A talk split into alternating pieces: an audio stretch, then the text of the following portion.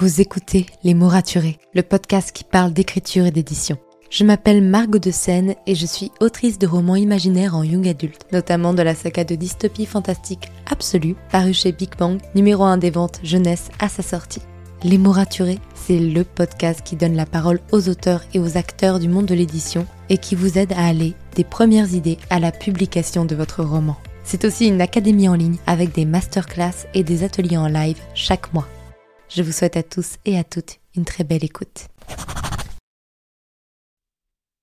Hey, bonjour et bienvenue dans ce nouvel épisode de podcast. J'espère que vous allez bien, que vous avez passé une très belle semaine. Dans mon cas, je vais bien et je suis hyper contente aujourd'hui d'être avec Théo Lemâtre pour parler de son métier. Il faut savoir que c'est quand même assez beau ce qui se passe. J'avais cherché autour de moi des personnes qui font le métier de Théo, c'est-à-dire d'être ghostwriter ou prête-plume. Et j'avais pas tellement trouvé, ou pas de personnes qui aient envie d'en discuter, parce qu'on en discutera certainement dans l'épisode, mais c'est un métier qui est encore relativement tabou en France, où les gens ont du mal à en parler, ou, en tout cas le cachent un petit peu. Et a fait assez amusant. Une semaine après, ou deux semaines après, comme quoi quand on demande, on, on finit par trouver, je suis tombée sur ton compte, Théo, et j'ai vu directement dans la bio que tu étais ghostwriter et que effectivement ça te gênait pas d'en parler.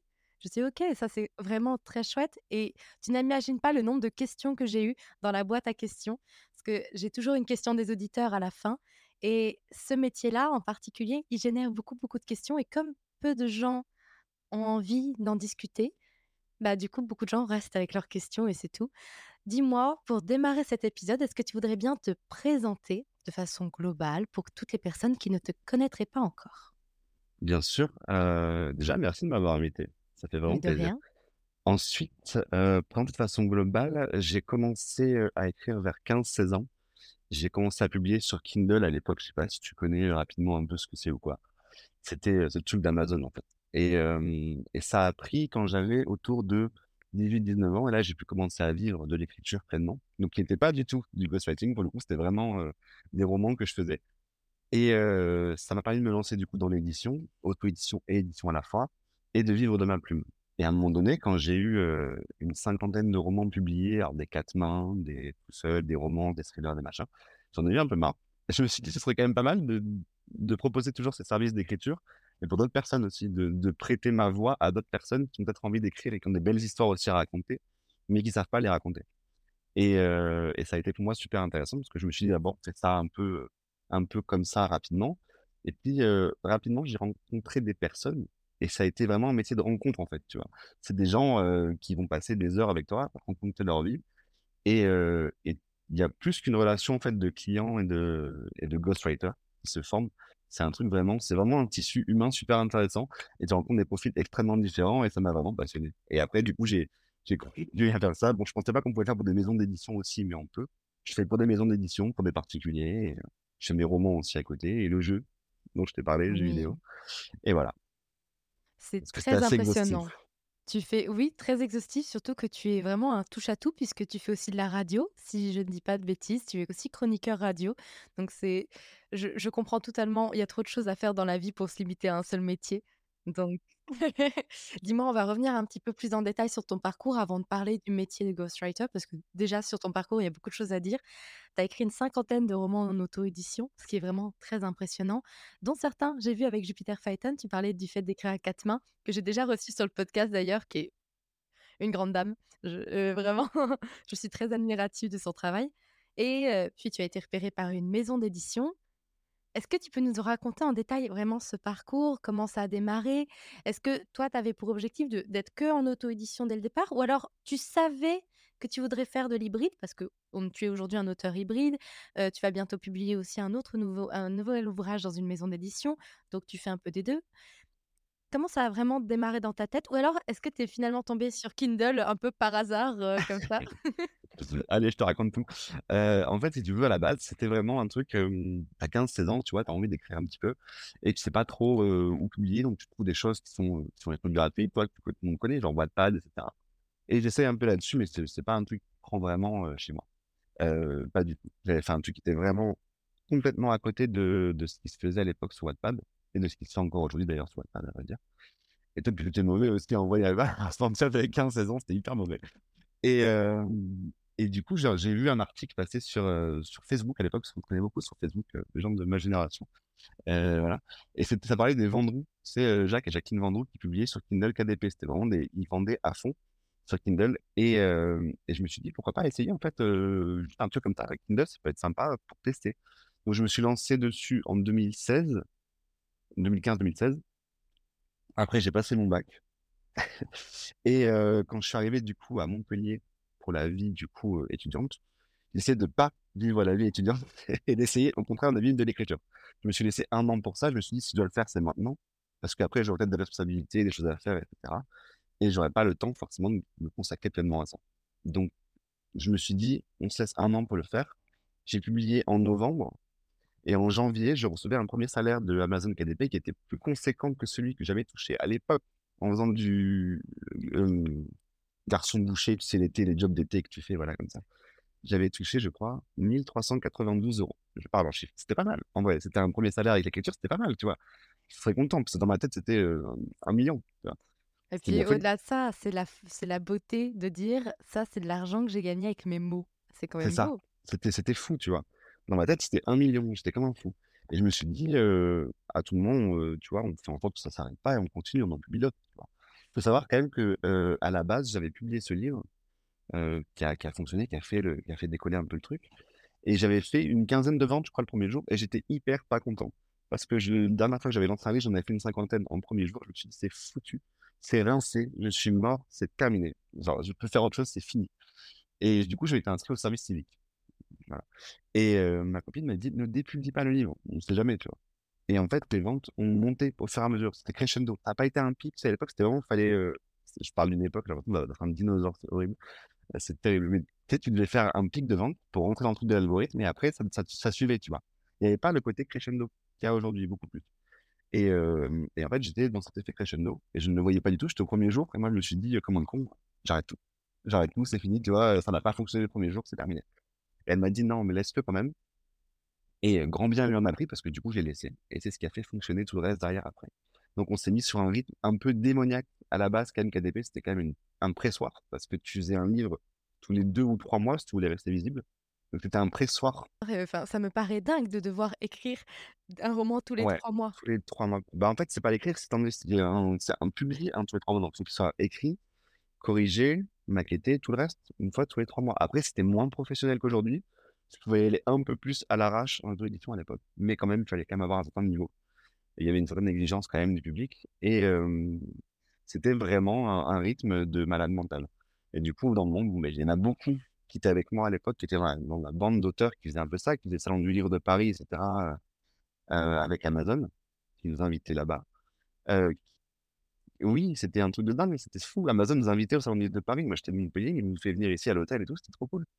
Et il y en a beaucoup qui ont disparu parce qu'ils sont beaucoup partis en burn-out, en fait. C'était c'était trop. Voilà. Simplement trop. Voilà le début, du coup. Voilà le vrai début de comment ça a commencé, le truc. Et du coup, un jour, tu as une maison d'édition qui te contacte parce que toi-même, tu avais envoyé un roman en recherche de maison d'édition parce qu'ils sont venus te chercher en voyant bah, tes œuvres. Enfin, tu étais très prolifique. Quoi, ouais, en, fait, ils avaient. J'avais envoyé des œuvres à la base, j'avais fait le chemin classique, tu sais, qui était le. Bah, tu écris un texte, tu te dis, je vais l'envoyer à l'édition. C'était le chemin un peu normal que tout le monde avait, je crois. Et, et ces trucs qui ont été. des œuvres qui ont été refusées, du coup. parce que bah, c'est le cas de, de énormément d'œuvres. Et de toute façon, les primo-auteurs, c'est très compliqué et en fait, ils sont revenus derrière. Après que les œuvres, du coup, les dites œuvres refusées aient fonctionné sur Kindle, ils sont revenus après pour les chercher. Voilà. Bah, ça, c'est bien ça. oui, c'est bien, mais bon. Pour, pour, pour, pour, l'ego, tu te dis. Hein, oui, oui, oui pour l'ego, c'est sympa. c'est sympa, mais c'est les mêmes. C'était les mêmes, tu vois, il n'y a, pas de différence. Donc, c'est bon, c'est pas grave. Après, c'est comme ça. Ça montre qu'ils apprennent aussi de leurs erreurs. C'est vrai. Non, tu as raison, tu vois tout en positif, moi j'adore. Mais j'essaye. Hein. je suis fan. Tu sais, la maison d'édition, c'est des, des commerciaux. Hein. C'est vraiment c'est comment on fait du blé. Et des fois, quand ils sont pas sûrs, même pour des textes qu'ils aiment bien, ils préfèrent pas se lancer. Et quand ça marche, bah il y a plein d'auteurs. Enfin, quand tu vois tous ces auteurs hyper connus, quand ils suivent énormément de refus, bah, la haine pour les maisons d'édition qui les ont refusés, tu vois? Oui, c'est vrai, c'est vrai, j'avoue. Faut voir ça positivement. Donc Ah, ça dure raison. quelques années puisque, ben, pendant un moment tu fais ça, puis tu tu nous as dit tout à l'heure, puis un jour tu t'es dit: «Ouais, est-ce que je pourrais pas écrire pour les autres?» c'était en 2022 si je m'abuse et tu te lances un peu secrètement dans le ghostwriting, le fait d'écrire des livres pour les autres. Déjà, qu'est-ce qui t'a vraiment poussé à prendre cette décision? Et comment tu as démarré? Parce que, c'est bien beau de dire: «OK, je vais écrire des livres pour les autres», mais il faut faut se lancer, quoi. Ça paraît hyper bizarre, mais je vais te dire une histoire, mais c'est vrai. Je toujours ma copine, hein, toujours qui est est qui est dans les mauvais coups, j'ai l'impression, mais elle m'avait dit: «Tu publies pas assez, heu, sur les réseaux. Toi, tu es pas, heu, tu es pas très présent et tout». Je dis: «C'est vrai, j'avoue, je je» et moi, tu sais, en toute mauvaise foi, je fais une liste de publications programmées, heu, pour Facebook et Insta, tu vois? Donc pas du tout un truc que tu fais, forcément au sérieux, quoi. C'est vraiment pas, comme ça. Manière de et il y a un mec qui me répond sur une de ses publications programmées qui faisait pas, franchement, beaucoup d'interactions et il s'appelle Koudi et j'aime bien citer Koudi parce que je suis assez proche de Koudi.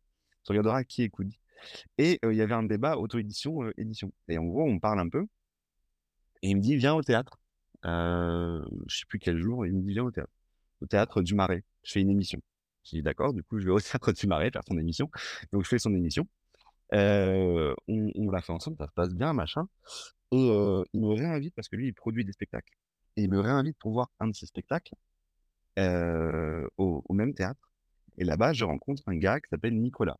Nicolas, heu, qui est, heu, journaliste et heu, il me dit, «Moi, j'aimerais trop écrire mon livre, machin et tout». Je dis: «OK, bon, bah, c'est bien».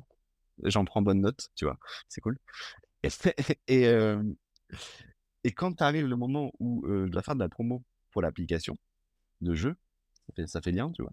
Je me dis: «Comment démarcher un journaliste?» c'est une question bête, mais en fait, on se la pose pas beaucoup enfin, je me suis pas posée avant et je me dis: «Bah, c'est bien, je connais Nico, je l'ai rencontré au théâtre, je vais contacter Nico». Enfin, je le connaissais à peine, tu vois? Je envoie un message pour qu'on boive un coup. On va boire un coup, on prend, 1 pinte, 2 pintes. Moi, je commence à pas être très bien et on reparle de son livre, tu vois?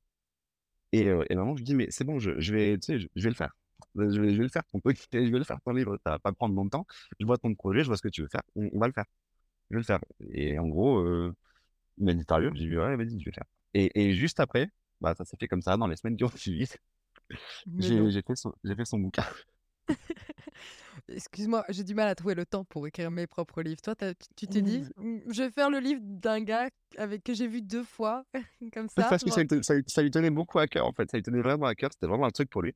C'est c'était vraiment un truc pesant dans sa vie, il voulait vraiment faire ce sujet, ce bouquin et tout et il m'en parle il m'en parle, sais, moi, j'ai j'ai je suis ému parce que suis ému facilement et parce que le gars est super cool et heu et en plus, il y a les 2 pintes qui n'aident pas beaucoup dans la dans la balance et du coup, je bah, je le fais. Voilà, sais pas sais pas trop pourquoi. et du Je coup, le fais, je comment me se là-dedans. passe cette première expérience? parce que là, du coup, c'est la première fois que tu fais ça. Certes, le mec, il t'en a parlé pendant une soirée, le projet t'avait touché, mais il y a une différence entre écouter la vision du livre de quelqu'un et à la fin voir le résultat final. Des fois, il y a un gap entre les 2.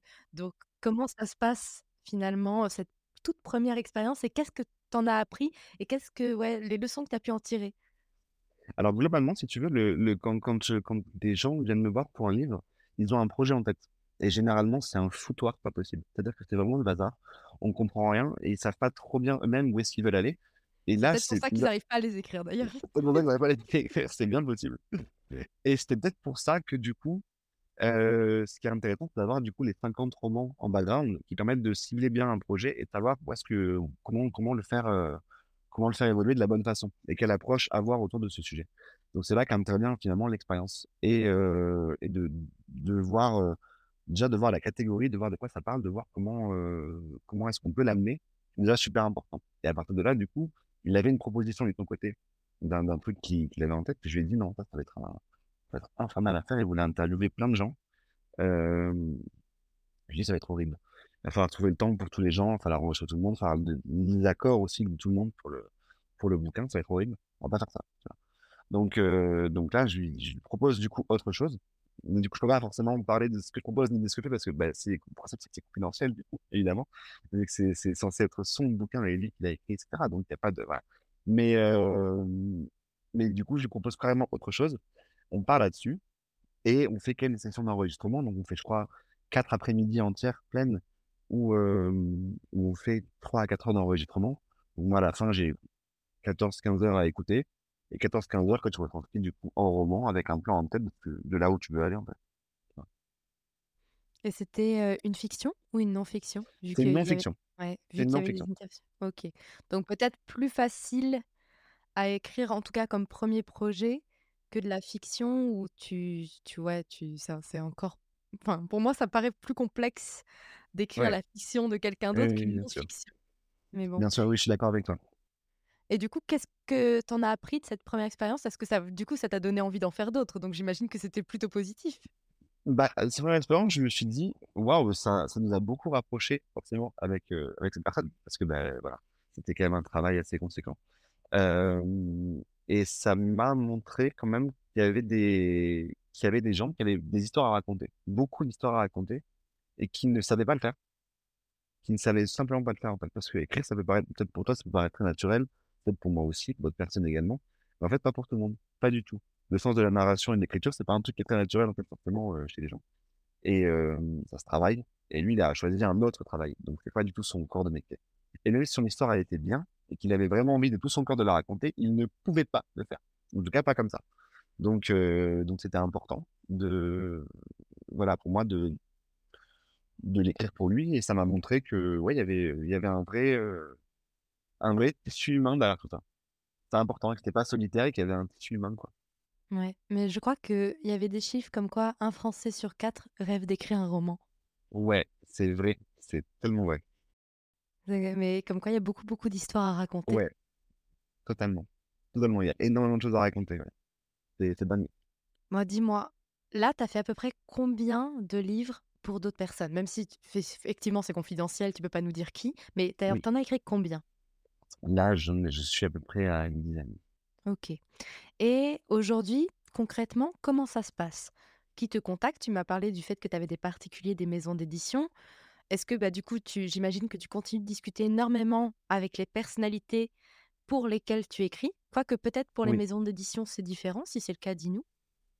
Alors, je vais vous dire comment ça se passe? Eh bien, en fait, cette personne-là, du coup, a trouvé l'expérience super bien. Il a vraiment adoré faire ça avec moi. Et il a filé mon numéro. Mais j'étais pas forcément au courant de ça. Et du coup, mon numéro est passé de personne en personne. Et de temps en temps, je reçois un message Salut Théo, j'ai ton numéro par machin. Je... En fait, j'ai un projet de livre que je voudrais faire et, et ce bien qu'on en parle pendant un café, etc. Et donc, moi, ça me permet de boire des cafés gratuitement, ce qui est vraiment extraordinaire. Et, et, et, de rencontrer des personnes et des mmh personnalités, beaucoup de personnalités, effectivement de tout milieu confondu. Mais effectivement, c'était, il a pas de, j'ai pas fait de pub particulièrement par rapport à ça. Je démarche personne, je démarche pas. C'est mon numéro circule, je sais pas trop, pas, c'est mon contact, quoi. Voilà. Ok. Et même pour que ce soit les particuliers comme les maisons d'édition, c'est vraiment la ouais, même c'est pareil. C'est pareil, c'est la même chose. C'est, c'est en fait, je crois que c'est un tout petit milieu, ce truc-là, et qu'il n'y a pas beaucoup de monde en fait qui, qui va le faire et qui va l'afficher, qui le fait, tu vois. Donc c'est vrai que ceux qui le font, je crois qu'ils se font contacter. Et quand tu fais du bon travail, normalement, il n'y a pas de raison qu'on ne te recontacte pas. Tu vois Donc il y a ça aussi, je, crois que c'est plutôt cool. Ça aussi, c'est bien pour l'ego, c'est plutôt sympa. Oui, c'est vrai. C'est vrai que ça fait plaisir. Mais du coup, est-ce que tu as fait que de la non-fiction ou est-ce que tu as fait également de la fiction? J'ai fait que de la non-fiction pour l'instant et là, je vais être sur une fiction qui va sortir en septembre. Et est-ce que tu trouves qu'il y a une différence entre les deux en termes de travail? Alors, pas tant que ça, parce qu'en fait, la fiction, la personne qui l'a en tête, elle sait ce qu'elle veut raconter de la même façon. Donc, peut-être même ce sera moins fouillis, parce qu'il y a beaucoup de fois où, où le mec, on fait, une, on fait une, une rencontre, etc., on discute, et me dit, ah, au fait, j'avais oublié la fois d'avant de te dire ça. Et tu sais, l'enregistrement, tu vois, c'est pas le même. Et, tu sais pas où c'est exactement dans l'enregistrement, etc. Et tu vois, tu, tu fais une note pour le Théo du futur. Euh, attention, Théo du futur, il n'y a pas ça qui arrive et ça va être terrible. Et, voilà. Donc, c'est, je crois que c'est moins le bazar dans la tête des gens quand ils ont une fiction en tête. Parce que tu peux plus facilement la cadrer, alors que leur vie, bah, c'est pas de la fiction. Donc, leur vie, c'est leur vraie vie. Tu peux pas trop tu vois, cadrer autour. Alors que là, le, la fiction, bon, tu peux facilement barricader, mettre des genres, mettre des codes et du coup, le, pas l'enfermer là-dedans, mais le guider là-dedans, l'aiguiller dans, ce, dans, ce, dans ces codes. Alors qu'en non-fiction, alors là, c'est la fête. C'est vraiment Mais du coup, est-ce que tu as déjà eu affaire à des gens qui avaient de mauvaises idées, où tu devais lutter un petit peu pour leur expliquer que ça allait pas marcher?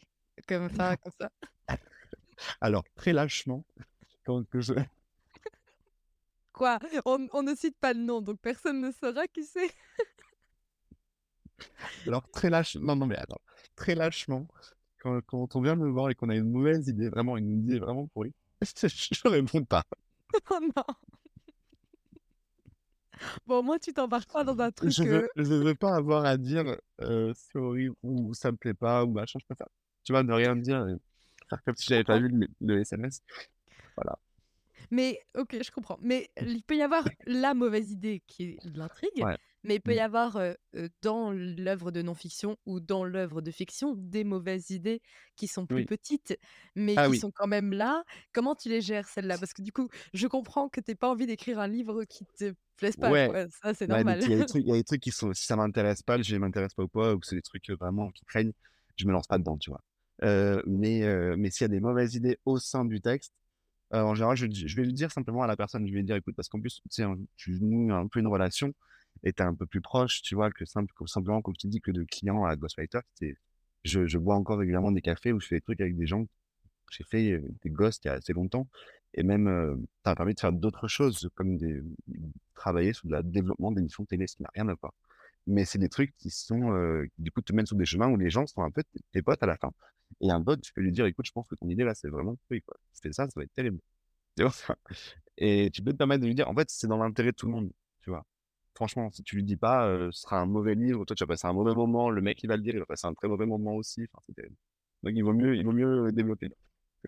Je comprends. Et est-ce qu'au contraire, tu as eu aussi des retours où certaines choses, les gens n'ont pas aimé? Et où tu as dû retravailler avec eux en fonction, bah, c'était pas ce qu'ils attendaient ou ils l'auraient fait autrement? Parce que j'imagine que tu fais par étapes comme je vois un peu ton travail comme un travail d'illustrateur avec le croquis à chaque fois à faire valider, puis les couleurs à faire valider, puis est-ce que toi tu fais ça pareil? Tu fais valider le plan, puis tu fais valider le premier jet et tout ça au fur et à mesure avec la personne? Ouais, c'est un peu ça. En général, je fais un chapitre, tu sais? Pour lui montrer un peu dans quelle direction ça va et comment est-ce que j'écris aussi. Parce qu'il y a quand même une patte, heu, bah, dans l'écriture qui est propre à chacun. Donc si tu si lui plaît pas de base et qu'il te dit: «Ah bah non, je trouve que ce que tu écris, c'est dégueulasse», heu, tu vois, ça va pas. Donc déjà de base, il y a ça et ensuite, non, je crois que c'est, ouais, c'est un travail par étapes, effectivement, c'est en décomposition un petit peu. C'est un peu illustrateur, c'est un peu croquis, bien que Heu, attends, je réfléchis en même temps, excuse-moi, parce qu'il y y a eu beaucoup de à chaque fois, c'est des personnes qui sont différentes. Donc c'est très, très on parle pas d'un sujet qui est très, qui est aussi, aussi linéaire que ça, mais il y a eu des petits retours, des choses comme, par exemple, plein de gars qui m'a dit il avait fait des interviews il voulait que les interviews soient plus présentes, tu vois? Hem, du style, il avait des trucs comme une heure et demie d'interview. Je lui ai dit: «Ça va faire ça va faire un peu long». Je lui ai dit je lui ai dit: «Poto, ça va faire long. Si on met une heure et demie de dialogue, ça va va être très, très long». Je lui ai dit: «Donc ce que je vais faire, c'est qu'on va faire un bah, couper la part en 2. Je lui dis: «Je mets quelques lignes qui représentent, heu, en dialogue en tout cas, le l'essence de ce que vous vous êtes dit et après le reste, on l'explique sur un petit paragraphe et ça ira très bien»? Et là, ils comprennent et quand ils voient la démarche, tu vois, ils en général, ils comprennent le truc. À la base, j'avais mis juste le paragraphe, lui, il voulait qu'il y ait vraiment les dialogues et les machins, les dialogues et les machins, ça me dérange pas. Mais les retours sont généralement assez minimes parce que les gens et en particulier sur la non-fiction, sont très contents aussi de voir leur, bah, leur leur texte prendre vie et leur vie aussi, prendre texte quelque part. Donc c'est assez, pour eux, c'est vraiment un très bon moment et pour moi aussi, j'avoue. C'est est-ce que tu as des gens où tu sens qu'ils sont gênés de de demander ce service parce qu'ils aimeraient aimer pouvoir l'écrire eux-mêmes et que certes, toi, c'est confidentiel, donc dans tous les cas, toi, tu vas jamais dire que c'est toi qui as écrit le livre, mais tu sens que même au niveau de leurs proches et tout, c'est ils ils le diront pas que c'est pas eux qui ont écrit le livre? Franchement, ils sont pas trop gênés quand même, je t'avoue. Ils sont ils sont pas trop, trop gênés. Non, ils sont ils sont assez contents de en fait, parce que si tu veux, pour eux, le travail d'exécutant derrière, c'est-à-dire le travail d'écriture, n'est pas aussi important que l'idée elle-même ou que le ou que le, ouais, que l'idée elle-même, en fait, que ce qui est apporté comme idée. Donc heu, pour eux, ils se sentent légitimes quand même là-dedans. C'est pas du tout un truc, heu, ils sont pas en train de se dire, «Oh là là, c'est pas moi qui l'ai écrit, machin et tout à crin». Ils disent: «C'est moi qui ai apporté l'idée» et l'idée, pour eux prime sur, le travail d'exécution. c'est pas, c'est pas forcément un avis que je partage, parce que je en tant qu'auteur, je peux pas partager cet avis, forcément toi non plus, mais mais pour autant, c'est, eux, ça ça les, ça les réconforte là-dedans et je en en soi, je peux comprendre, mais c'est pas du tout un truc que je partage. Mais du coup, je pense qu'on a la deuxième explication de pourquoi il n'arrive pas à écrire le livre. Oui. Parce que, en fait, les idées ne sont pas protégeables et au-delà de ça, on peut avoir les meilleures idées du monde et on peut avoir aussi les mêmes idées de que d'autres personnes. C'est l'exécution qui fait le roman. Oui. Donc ça ça montre bien que c'est ça ça explique aussi pourquoi ces gens n'écrivent pas leurs romans. Peut-être qu'ils finiront par voir que, bah, l'exécution est prime sur l'idée, Oui, mais en tout cas, c'est assez amusant comme schéma de pensée. C'est très non, loin mais c'est très loin de ce que nous on imagine.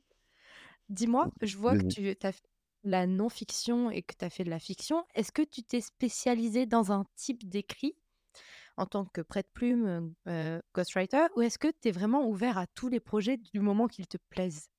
Non, franchement, je suis ouvert à tout ce qui me plaît. Il y a pas de j'ai pas de restriction par rapport à ça. Crois la non-fiction maintenant, j'avais plus peur de la non-fiction que de la fiction, puisque j'avais fait plus de fiction que de non-fiction, forcément.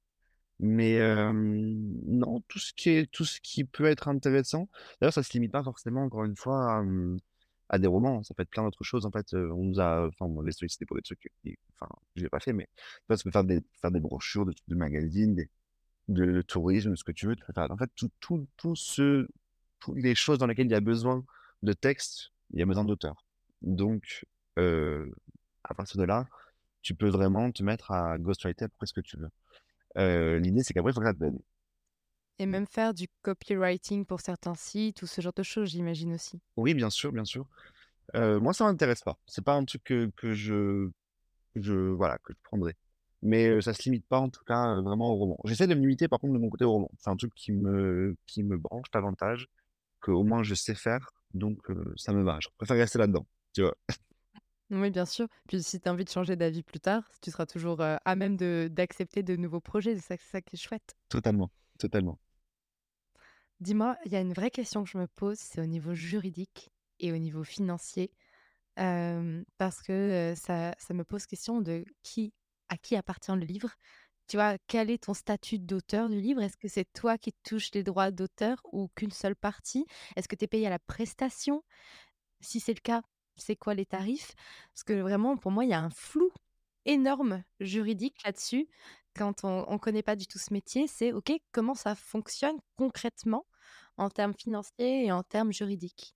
Alors en termes de droit, je vais être totalement transparent avec toi. Normalement, tu peux pas, hem, tu peux pas retirer à l'auteur son droit d'auteur.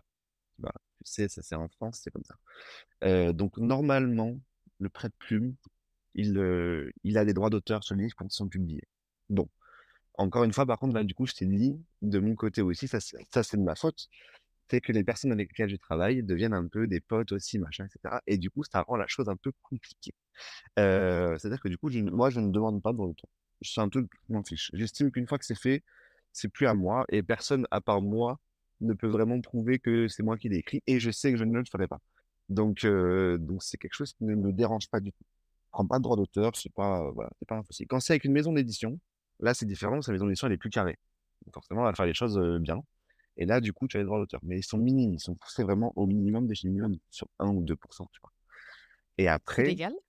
oui, c'est légal, oui. Ah ouais, Parce ouais, que c'est le légal. minimum, c'est pas le 6 tu peux le pousser vraiment tout en bas, je sais plus combien, non, je vais pas taper sur l'ordi maintenant, je vais pas regarder maintenant, mais non, non, mais parce que après c'est 6% mais ça peut être partagé en 2 ou en 3 en fonction du nombre d'auteurs et d'illustrateurs. Est-ce que c'est dans ce cadre-là? mais je suis pas sûr que ce soit légal. Je n'en sais rien, à Ouais, parce que enfin, je sais pas, Je ça sais ça me pas, je paraît je vraiment ne sais je ne sais pas si c'est légal, mais bon, c'est pas un truc que sur lequel je m'attarde, sur lequel je négocie, parce que c'est pas un truc qui m'intéresse non plus. J'estime qu'une fois que le truc est accompli, je considère pas que c'est mon livre, je vais pas le défendre, donc j'ai pas envie forcément de toucher des droits là-dessus, tu vois? C'est un truc qui me ne m'intéresse pas sur le plan artistique, derrière. Après, en termes de prestations, parce qu'effectivement, du coup, c'est à la prestation, pour un livre, généralement, c'est autour de 5 000 €.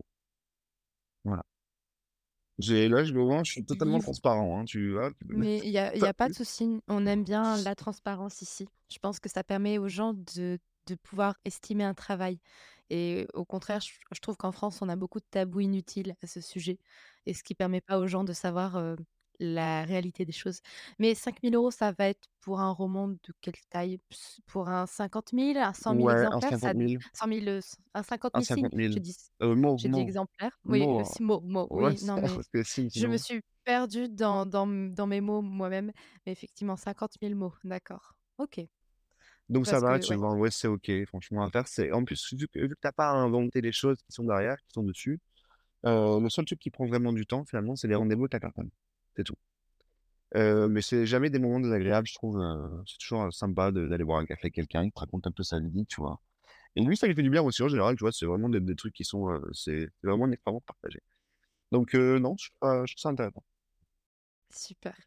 Bah, alors j'imagine que pour les particuliers, tu nous as dit que tous souhaitaient être totalement, con enfin, que ce soit confidentiel, donc j'imagine que ton nom n'est pas du tout dans le livre d'une manière ou d'une autre.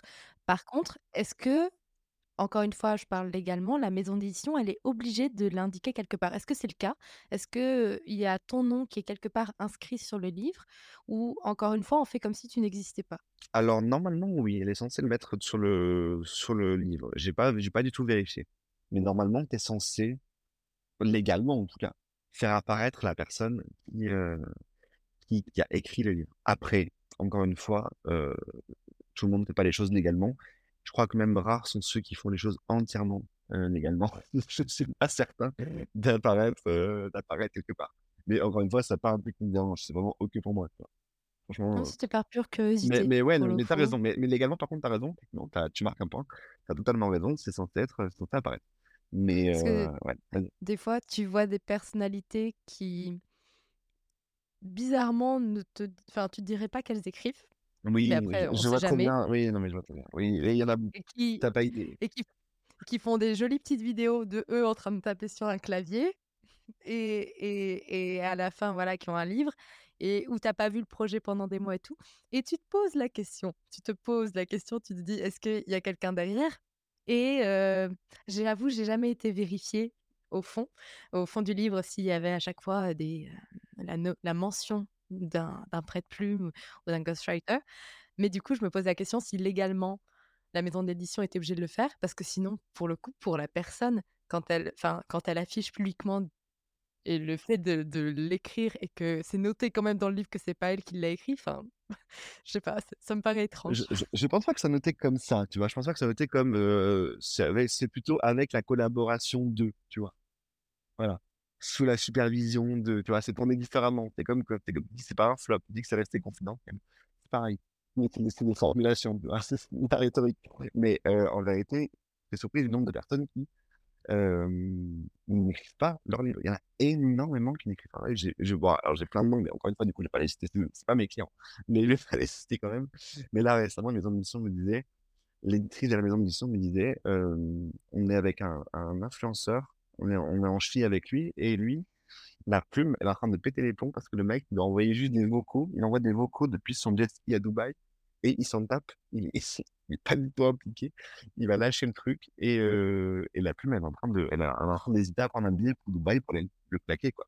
Et donc il y en a, les collaborations, c'est vraiment, c'est vraiment beaucoup plus compliqué. Moi, j'ai j'ai pas eu cette, j'ai pas eu de problème. Mais je ne cours pas après les les personnes qui, et et moi, c'est pas, pas mon projet, hein, donc si tu veux pas le faire, c'est un c'est un peu ton problème. Mais quand tu es une plume, pour une maison d'édition, c'est un peu différent quand c'est pas de la fiction et que tu es un influenceur. Pour le coup, là, je comprends que c'est un peu embêtant. Tu as signé un truc, machin, tu es avec l'influenceur, la maison d'édition, elle compte dessus et tout. Ouais, si le mec t'envoie juste des vocaux depuis son jet à Dubaï, c'est c'est chiant. Je comprends. Voilà. J'imagine bien la frustration que ça doit être. Ouais, la vraie question, je me demande, c'est est-ce qu'il y a des auteurs qui n'écrivent pas leurs livres? Ça, c'est ça, j'avoue qu'à mon avis, ça doit être tellement on on on est déjà sur un sujet tabou, déjà, dans cet Oui, on épisode. est déjà Mais tabou. alors là mais alors là, je je parce que je me dis: «Ça ça doit exister, tout existe, donc ça doit exister». Et je vais te répondre Mmh, oui, c'est vrai. oh là là, C'est vrai, il y a des auteurs qui va falloir qu'on livres. parle va falloir qu'on parle en off. On. Il y a des auteurs qui n'écrivent pas leurs livres. C'est vrai. Ouais. Bah, c'est je me dis que tout existe, donc Oui, oui, heu, forcément que ça doit exister. Parce que pour moi, il y a encore une différence entre les gens où c'est pas le métier, Ouais. où tu te doutes un peu. En vrai, tu vois, genre et et à la limite, c'est accepté parce que les gens savent que c'est pas leur métier. Parce que, voilà, à un moment donné, chacun ses compétences et et et je pense que c'est très accepté et que limite, eux doivent doivent se battre pour prouver quand ils l'ont vraiment écrit, qu'ils l'ont vraiment écrit.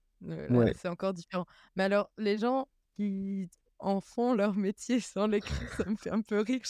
J'ai un fou rire, je suis désolée. Vas-y, vas-y, Ça va passer. Oui, ça, ça va le faire, ça va le faire. Mais du coup, en parlant d'écrivain, est-ce que ton métier de ghostwriter empiète sur tes propres écrits? Et est-ce que tu le recommanderais à d'autres quand toi-même, tu as, bah, plein de choses à sortir? Aujourd'hui, on dit que Amazon est un petit peu moins poussif sur le fait de publier beaucoup de romans, mais quand même, il faut garder un certain rythme pour, pour vivre, en tout cas, de l'autopublication. Toi, tu es hybride, donc tu peux mélanger les deux, mais quand même, si tu dois écrire des romans pour l'auto-édition, des romans pour des maisons d'édition, des romans pour les autres, est-ce que tu dors la nuit ou est-ce que tu continues de taper sur ton clavier? Je suis une chauve-souris. la vérité, c'est que je, je dors le... essentiellement le jour. Du coup, bonjour ou bon matin à toi. Non, en fait, oui, ça empiète un peu, mais il faut savoir que du coup, j'ai pas mal ralenti sur Amazon. Bon, j'ai dit ça qu'il y a quelques trucs qui sont sortis récemment. on dirait que c'est pas vrai, mais c'est vrai, je t'assure. Il faut me croire sur parole. J'ai beaucoup ralenti sur Amazon et au profit de l'édition qui, est, qui a un rythme beaucoup plus lent. Tu sais comment ça fonctionne, c'est quand même un peu plus.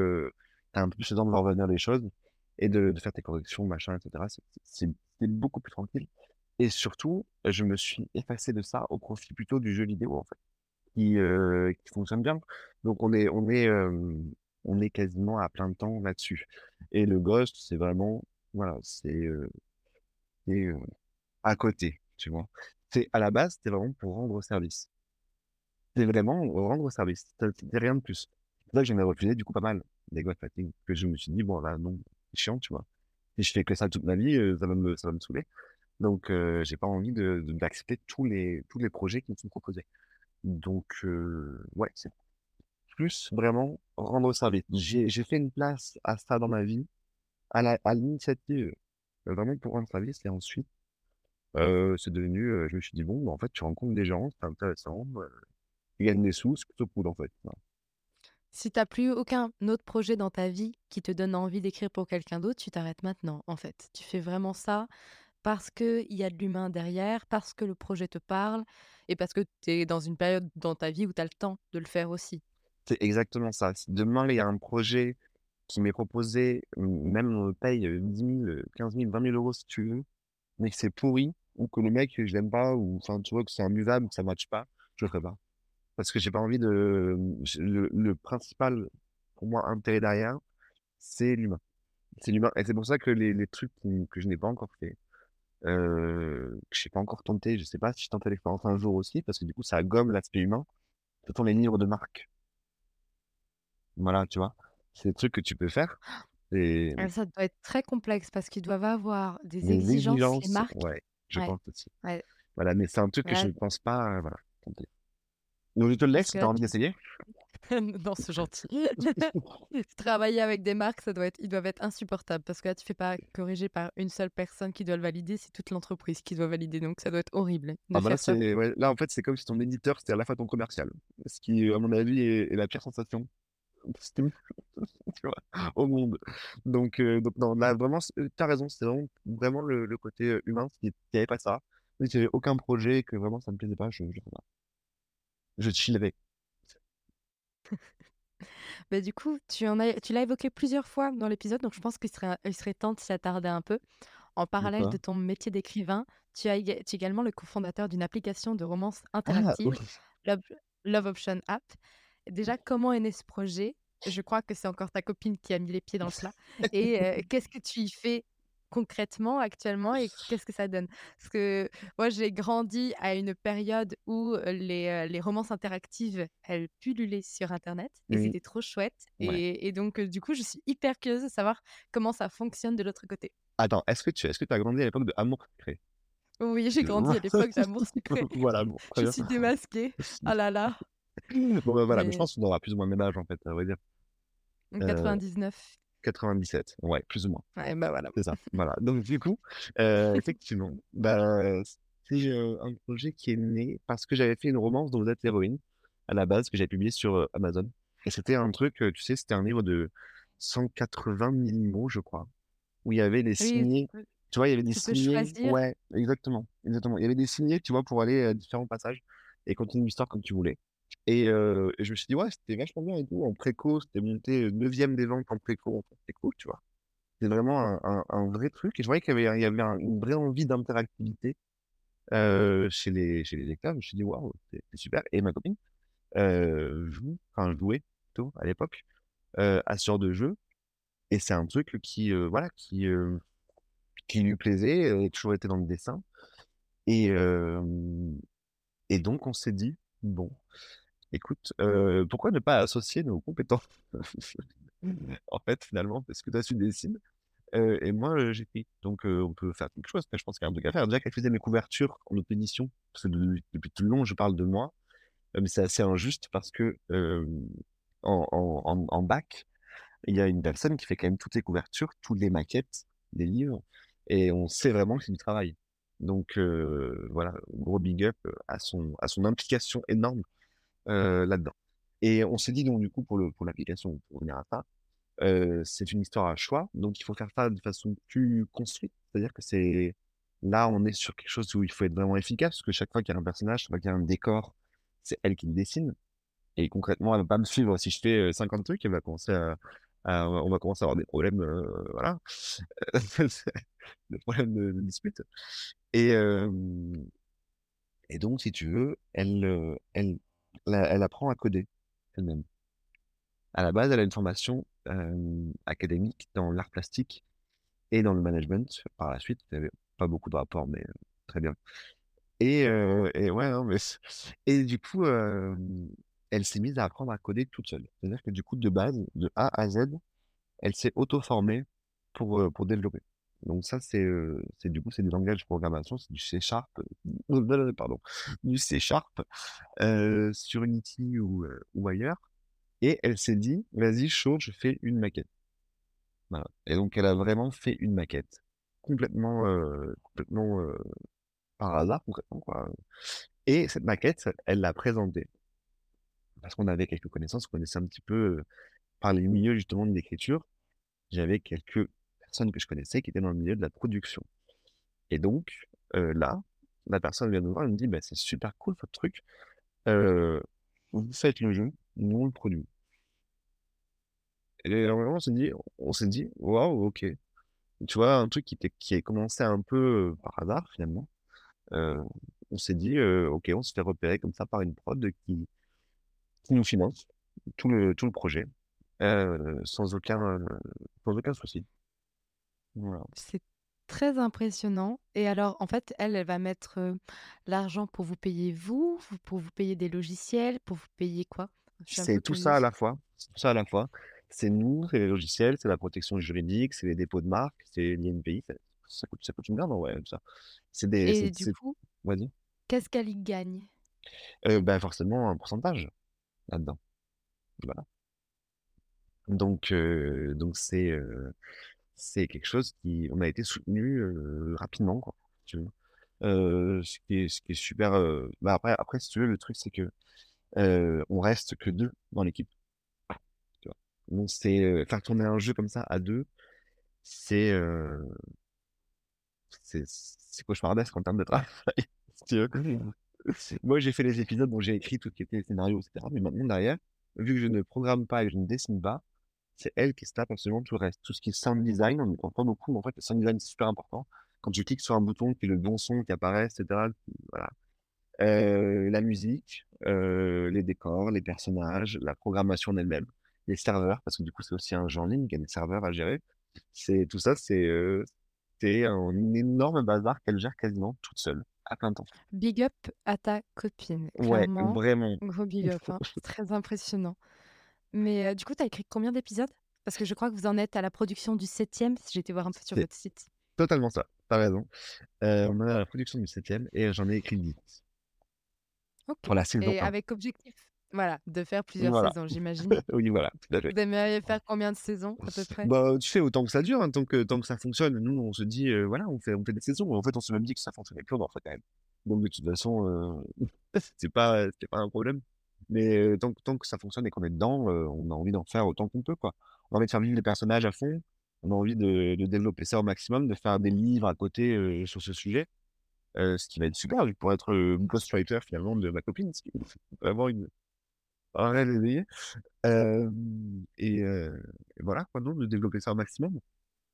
D'ailleurs, tu peux nous pitcher un peu l'histoire? Pour les personnes qui seraient un peu curieuses de savoir à quel jeu elles vont jouer ce soir, de façon très discrète sur leur ordi. alors c'est sur attends, c'est sur, Apple et Google Book, Google Book, pardon, Google Store. Google Play Store et Apple, Play Store, c'est gratuit, bien sûr. Et et alors l'histoire, c'est que tu es tu es une jeune chargée de la communication qui débarque fraîchement sur une île paradisiaque dans un hôtel de luxe pour t'occuper de la com et dans cet hôtel, il y a eu un enlèvement en gros. Et, et tu as vraiment des personnages, tu as vraiment trois, trois non, quatre crushs qui sont des purs, purs beaux gosses et tu peux, voilà, tu peux fréquenter et avec lesquels tu peux vivre des histoires, des histoires intéressantes. Et j'imagine que les quatre beaux gosses ne s'entendent pas forcément entre eux, sinon c'est pas drôle. Non, pas du tout. ça non. Évidemment que non. Et on voulait vraiment qu'il y, ait du, fil rouge dans, cette histoire. Tu sais, on voulait, on voulait s'inspirer d'un modèle qui est, qui est trop bien. C'est les telenovelas. pas ça te parle. Je vois bien, oui. Du drama, beaucoup de drama, encore du drama. Exactement. c'était vraiment notre, notre, notre inspiration, c'était vraiment la, la telenovela.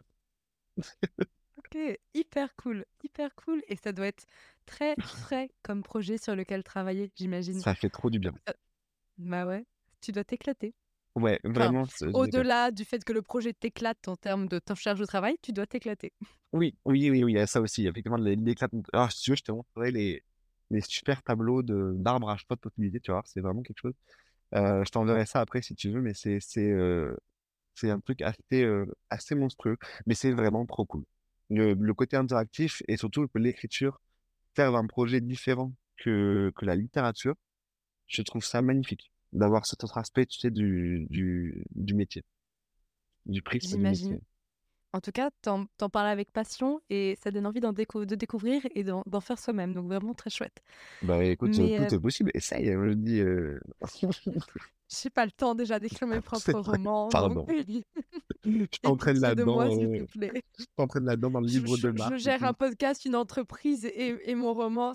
Mes journées ne font malheureusement que 24 heures. Je ne peux pas faire plus. Ouais, t'as raison. As raison. Dis-moi, on en a également un tout petit peu évoqué tout à l'heure. Euh, j'ai cru comprendre que tu allais publier un nouveau roman qui était très cher et qui était très personnel chez les éditions Prisma. Félicitations. Merci. Et est-ce que tu peux également nous en parler un petit peu? Euh, oui, bien sûr, je peux en parler aussi. C'est vrai que je publie ça chez Prisma, ça va sortir le, 1er mai ou le 2 mai, je ne sais plus. Et euh, personnel et cher parce que ça va faire lien avec, ça va faire sens avec, avec ce que je fais un peu dans le, dans le boulot finalement. Euh, j'ai eu vraiment beaucoup de boulot et j'ai traversé des périodes où vraiment j'étais pas très bien. Euh, mais tu me diras, c'est normal, on a parlé de beaucoup de choses et finalement, c'est un peu, c'est un peu le, revers de la médaille, c'est un peu le, reflet aussi de, de tout ce que j'ai investi comme temps, euh, non pas de sommeil, mais de travail. Et, et ce livre, à la base, c'était. alors, il s'appelait pas comme ça. Hein. Là, je sais qu'ils l'ont mis en préco. J'ai pas, pas compris non plus pourquoi ils l'ont foutu en préco dès, maintenant. Mais très bien. À la base, ça s'appelait Dépression et compagnie. Alors, c'est pas hyper sexy comme titre à la base, les commerciaux étaient pas chauds. Du coup, on a dû changer. Mais c'était l'histoire d'une femme qui travaille pour une entreprise qui a pour but de mettre les gens en dépression. Parce que cette entreprise touche à tous les étages, sur la sécu, sur les psychologues, etc. Et c'était un truc un peu marrant, tu vois. Bon, chacun son sens de l'humour, voilà. Et, et du coup, elle a une mission particulière qu'elle doit réaliser, sans quoi elle sera virée c'est de faire tomber en dépression un mec qui est beaucoup trop heureux. Il est beaucoup trop heureux. Et du coup, elle va sur le terrain bah, pour le foutre en dépression parce que rien n'a fonctionné. Les appels du compte CPF, et machin, rien n'a marché. Donc forcément, du coup, elle va sur le terrain pour le, foutre en dépression. Et elle se dit, bon, bah, je n'y arrive pas. La seule solution pour le foutre en dette, le gars, c'est de sortir avec lui et de lui briser le cœur. Mais lui briser tellement fort le cœur qu'il s'en relèvera jamais. Et voilà, donc c'est comme ça que naît une, histoire entre eux. Je pense que tu devrais écouter les albums de 21 Pilot et essayer de comprendre leur lore parce que c'est le, truc de la dépression, du fait que le système cherche à te maintenir en dépression, c'est tout à fait l'univers des 21 Pilot. Alors, eux, c'est de la musique. Donc, tu peux tout à fait passer à côté quand, quand tu l'écoutes sans savoir. Mais du coup, je trouve le concept très intéressant et ça devait être. Non, mais c'est vrai, mais ça devait être assez particulier de travailler là-dessus. Ouais, c'était un peu bizarre de travailler là-dessus, mais c'était trop bien en même temps parce que c'était vraiment aussi une période où j'étais, je crois, moi-même en dépression. Et ça m'a fait du bien, du coup, de, de l'extérioriser comme ça. Alors, ça a été là, du coup, euh, ça a été un petit peu adouci. Je pense que ça le sera encore un peu. Euh, parce que maintenant, ça s'appelle Faut-il être fleur bleue pour voir la vie en rose Ce qui n'a plus rien à voir avec dépression et compagnie. Mais, euh, mais c'était vraiment, c'était vraiment pour moi un texte très personnel. ça l'est toujours d'ailleurs. Hein. je dis c'était comme si le truc était déjà mort. Mais ça l'est toujours. Ouais. ouais. il est sorti. On n'a plus la même relation avec un texte qui est déjà sorti de nos doigts. ça. Mais non, il est... oui, il est sorti de nos doigts, oui, voilà.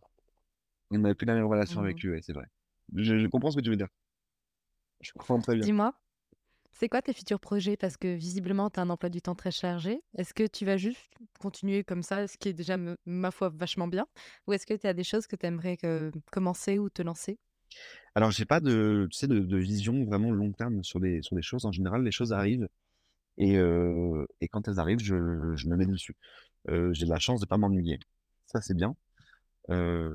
Mais pour l'instant, j'ai pas de, tu sais, de, de vrais projets où tu te dis, waouh, ça, c'est vraiment le truc que j'ai sur le très long terme, etc. Non, je laisse un peu venir.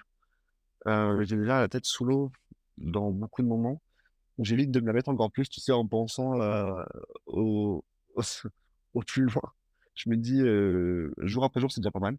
Après, si je devais avoir un projet, je pense, qui m'intéresserait de fou, ce serait bien sûr d'intégrer d'intégrer quelque chose qui soit plus dans le côté scénario mais audiovisuel, Et c'est des choses qui sont doucement, au fil des rencontres, en train de, de, se débloquer. Mais c'est très long, c'est très très long. Et, et la façon dont travaillent les scénaristes aujourd'hui sur des séries comme des, des quotidiennes, j'en ai parlé récemment avec un scénariste d'une quotidienne, c'est pas un truc qui me plaît beaucoup. je sais pas si tu vois comment ça marche pas. Pas du tout. Pas du tout. Mais sache que d'ailleurs, si tu arrives à rentrer dans ce milieu, tu vas devoir revenir sur le podcast. C'est une obligation. Parce que je serais trop, trop curieuse de savoir comment ce milieu fonctionne. C'est un enlèvement. J'en ai, des petits bouts, des petits morceaux, si tu veux. Il m'a expliqué qu'il y avait plusieurs, plusieurs, plusieurs fonctionnements différents. Il y a l'arche, il, y a les séquenciers, il y a l'arche et les dialoguistes. Et lui, il travaille au séquencier. Donc, en fait, il fait des séquences. Chaque séquence, environ une dizaine, une dizaine, une dizaine à douzaine de, lignes pour dire ce qui se passe dans une scène, si tu veux. Et les arches, ce sont les, trois fils rouges, les intrigues A, B et C dans chaque épisode. Et donc, il fait une vingtaine de, de séquences, divisées du coup dans ces trois arcs différentes. Ils font ça à cinq. Après, ils renvoient ça en correction à des mecs qui font aussi les mêmes choses, séquences et arches. Et eux-mêmes passent après ce boulot à, cinq autres personnes qui sont des dialoguistes, qui sont sur le dialogue. Et il y a un auteur plateau pour vérifier que tout est que tout est en ordre, qu'il n'y a pas d'incohérence. Et s'il y en a une, c'est un acteur qui ne peut pas dire la réplique, ou que ça le saoule, qu'il n'aime pas, ou machin, il va autrement. L'auteur réécrit du coup sur place, en plateau. Et euh, du coup, c'est une équipe de quasiment une vingtaine de scénaristes, en fait, pour faire une quotidienne. Donc c'est vraiment show must go il y a un épisode par jour. Et ils se butent euh, tous les jours, c'est l'usine. En fait, c'est ouais, l'usine, en fait. Tu veux. Alors, ils sont, ils sont bien payés pour ça, mais c'est l'usine. Ok. Ça, ça me paraît tellement, effectivement, c'est l'industrialisation de l'écriture. Et nous, on est tellement à un rythme lent quand on écrit nos romans, où déjà, il y a des auteurs qui paniquent à l'idée qu'un éditeur va toucher à leur texte. Là, je, n'imagine même pas. En fait, il faut, il faut, il faut abandonner toute idée d'ego et dire que dans tous les cas, l'idée n'est pas la nôtre. C'est un travail collectif, quoi. Oui, c'est ça. C'est vrai qu'en en tant qu'écrivain, on a beaucoup le côté travail solitaire. Là, pour le coup, dans leur cas, parle pas de, de, de, production indépendante, tu sais, où, euh, es le, es le scénariste qui a écrit son, son scénario, qui envoie à des maisons de production ou quoi. parle vraiment dans le cadre de la quotidienne en particulier. C'est pas du tout euh, toi qui va être, tu vas pas être la star de ton propre, euh, ton propre texte, pas du tout. Euh, vous êtes 20 dessus et le but c'est juste que ce soit efficace et que ça parte en prod euh, le plus vite possible avec les contraintes de décor, de personnages. Des fois, il acteurs qui sont pas là tel ou tel jour, donc c'est pareil tu as leurs emplois du temps aussi que tu reçois au préalable avec une petite note. Tu te dis, euh, bah, machin, Michel, je bah, n'importe quoi. Il est pas là euh, jeudi, il peut pas faire la scène avec euh, machin, il peut pas être dans l'épisode, il peut pas, voilà. Donc tu vas t'adapter par rapport à ça, tu as toute une gymnastique, du coup, euh, mentale à avoir pour adapter, pour adapter ton écriture à des contraintes réelles et logistiques. T'es pas juste dans l'imaginaire, dans des contraintes réelles et logistiques à adapter ton écriture. qui du coup rend la chose complètement différente, je pense. Déjà que quand on écrit nos romans, nos personnages ont tendance à faire ce qu'ils ont envie et à pas nous écouter, mais alors là, avec des personnes réelles qu'on peut même pas engueuler parce que bah, forcément, en relation professionnelle, je, je n'imagine pas le casse-tête, vraiment. Ouais, j'avoue que qu'il me, dit que c'est difficile. Il m'a dit c'est vraiment compliqué. Euh, mais bon, ça fait six ans qu'il fait ça. La quotidienne, elle a, euh, je crois qu'ils sont à la septième saison, je crois, il y a 6000 et quelques épisodes. Euh, je sais plus Ah la de c'est un truc de fou. Et ça, et Et ça dure toute l'année. Ils ont bien des vacances, ces pauvres scénaristes. alors, il y a des roulements, du coup. Il y a des roulements, mais à Noël, il y est aussi, quoi. À Noël, il, il- est au, turbin. Euh, ouais, ils ont des roulements. Il y a des équipes qui peuvent, tu sais, euh, peuvent, peuvent interchanger un petit peu. Euh, donc, il y en a qui des vacances, mais c'est vraiment pas euh, la majorité du temps, quoi. Ils font, ils sont franchement, il m'a dit, c'est vraiment l'usine. C'est bien payé. L'ai rencontré vraiment, et en plus, je te dis ça, c'est vraiment frais. Je l'ai rencontré il y a deux semaines. Le mec, je l'ai rencontré il y a deux semaines. C'est impressionnant. Je connais pas du tout ce milieu. Donc, si d'une manière ou d'une autre, tu arrives à, à devenir scénariste, sache que tu reviens. Voilà. Je te le dirai, c'est promis. C'est promis. Mm. Je reviendrai. Dis-moi, j'ai eu plein de questions des auditeurs que j'ai essayé d'intégrer au maximum dans mes questions parce que certaines résonnaient. Mais j'en ai une qui était assez particulière, donc j'aimerais bien te la poser. C'est comment faire fondre sa plume dans le récit de quelqu'un d'autre? Ah, c'est intéressant. Euh, c'est-à-dire, pour, pour répondre à ça de façon un peu plus... enfin, pour ce que je comprends de ma question, c'est comment concrètement adapter en fait son écriture à, au- à la façon, enfin, à l'histoire que la personne a racontée. Euh, je pense, je pense que dès le départ, en fait, tu vas sentir euh, dans le projet de la personne et en rencontrant la personne, en lui parlant, le projet peut correspondre avec ta plume. Si tu as une plume euh, un peu délicate, tu vois, moi par exemple, on m'avait proposé un projet sur, sur les PMA. Euh, j'ai pas, euh, je me suis dit, je, je suis pas du tout, euh, c'est pas du tout mon, sujet, ni forcément le, le, je peux pas parler de ça avec, euh, avec la même, la même émotion. Il y a un travail d'empathie qui est à faire par rapport à ça, mais j'aurais beaucoup de mal à retranscrire ça de façon authentique. Et là, je crois que c'est un peu le même problème, c'est que du coup, tu vas, tu vas devoir, tu vas sentir les personnes avec lesquelles ça va, ça va marcher et les projets avec lesquels ça ne fonctionnera pas bien parce que tu n'as pas forcément la plume qui correspond à ce projet. Tu vois, je crois, que- tu n'as pas vraiment besoin de le faire qu'à la base, si tu as bien choisi, bien sélectionné ce que tu fais, tu n'es pas censé le faire. Hum, Tu vois, c'est plutôt comme ça pour moi. Oui, d'accord. Finalement, tu choisis des projets qui te correspondent à la plume pour éviter de, de, bah, de te retrouver dans des situations où, je sais pas moi, comment est ta plume, mais imaginons tu as une plume plutôt euh, drôle et plutôt vive, et on te demande d'écrire quelque chose qui va dans, euh, enfin, qui a une plume beaucoup plus lourde dans le style et tout ça, bah toi tu vas pas chercher ce genre de projet, tu vas pas vouloir t'adapter, j'en sais rien. non, j'ai pas. Parce que je pense pas que, en fait, si tu veux, le but, encore une fois, vu qu'on revient sur la, la base, l'origine, le noyau du projet, tout ça, c'était rendre service. Je crois pas que je rende service si je, je fais pas ça bien. Donc, euh, si je pense pas pouvoir le faire bien, je, je le fais pas. D'accord. Écoute, on arrive à l'heure d'épisode. Je suis fière quand j'arrive à tenir une heure presque pile poil, c'est magnifique. Et du coup, à ma dernière question, qui est un peu la question signature qui change en fonction des personnes en face de moi. Si tu devais donner trois conseils à un auteur ou une autrice qui aimerait devenir ghostwriter, que serait-il? Pour devenir ghostwriter, le premier conseil serait déjà de devenir auteur tout court. C'est-à-dire vraiment d'être d'être à l'aise, suffisamment à l'aise dans le métier d'écriture pour pouvoir l'adapter à toutes les sauces possibles. Parce que les projets ne se ressemblent pas.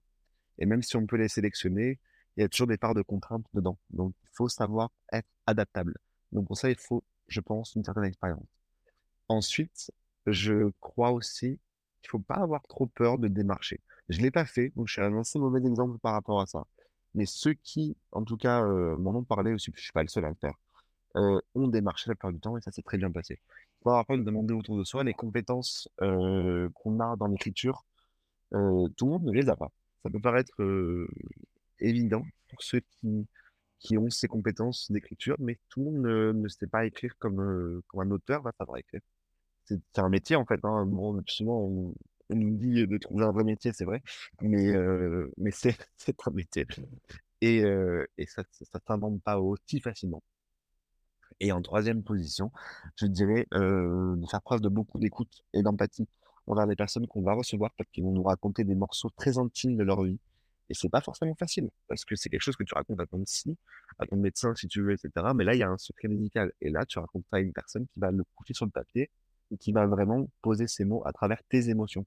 Et donc, faire preuve d'empathie, de compréhension, pas de jugement, d'être vraiment, voilà, d'être vraiment une personne bienveillante possible, je pense que c'est super important d'être à l'écoute. Ben écoute, ça me semble trois très bons conseils et j'espère que ça aiguillera ceux qui ont envie de se faire ce métier ou qui ont envie de le tenter. Merci énormément Théo pour tout ce que tu as partagé dans cet épisode. C'était hyper intéressant, même si du coup, je te, je te l'annonce, hein, tu seras de nouveau kidnappé la prochaine fois que tu changes de métier. C'est bon. J'espère que toi, tu as passé un bon moment. oui, merci à toi. Merci à toi, malgré les problèmes de, de connexion. oui, parce que vous n'entendez pas ça à la fin, chers auditeurs, mais je me débrouille comme je peux avec une mauvaise connexion des fois. je suis désolé. mais merci à toi en tout cas, merci. Mais de rien, merci à vous qui nous avez écoutés. J'espère que vous aussi, vous avez également passé un très bon moment. Si vous avez des questions, n'hésitez pas à les poser, soit sur le compte les.mots.rature, soit sur le compte de Théo, qui sera également dans les notes de l'épisode. Je fais des petits gestes quand je mmh, parle, ce qui est hyper drôle parce que vous ne me voyez pas du tout. Non, mais j'aime bien. Sachez, que j'accompagne toujours mes mots de mouvement et que là, j'ai désigné le bas comme si vous pouviez le voir. Bref, toutes les infos sur Théo seront dans les notes. Merci pour votre écoute. Je vous retrouve la semaine prochaine pour un nouvel épisode. En attendant, écrivez bien, prenez soin de vous et à mercredi prochain.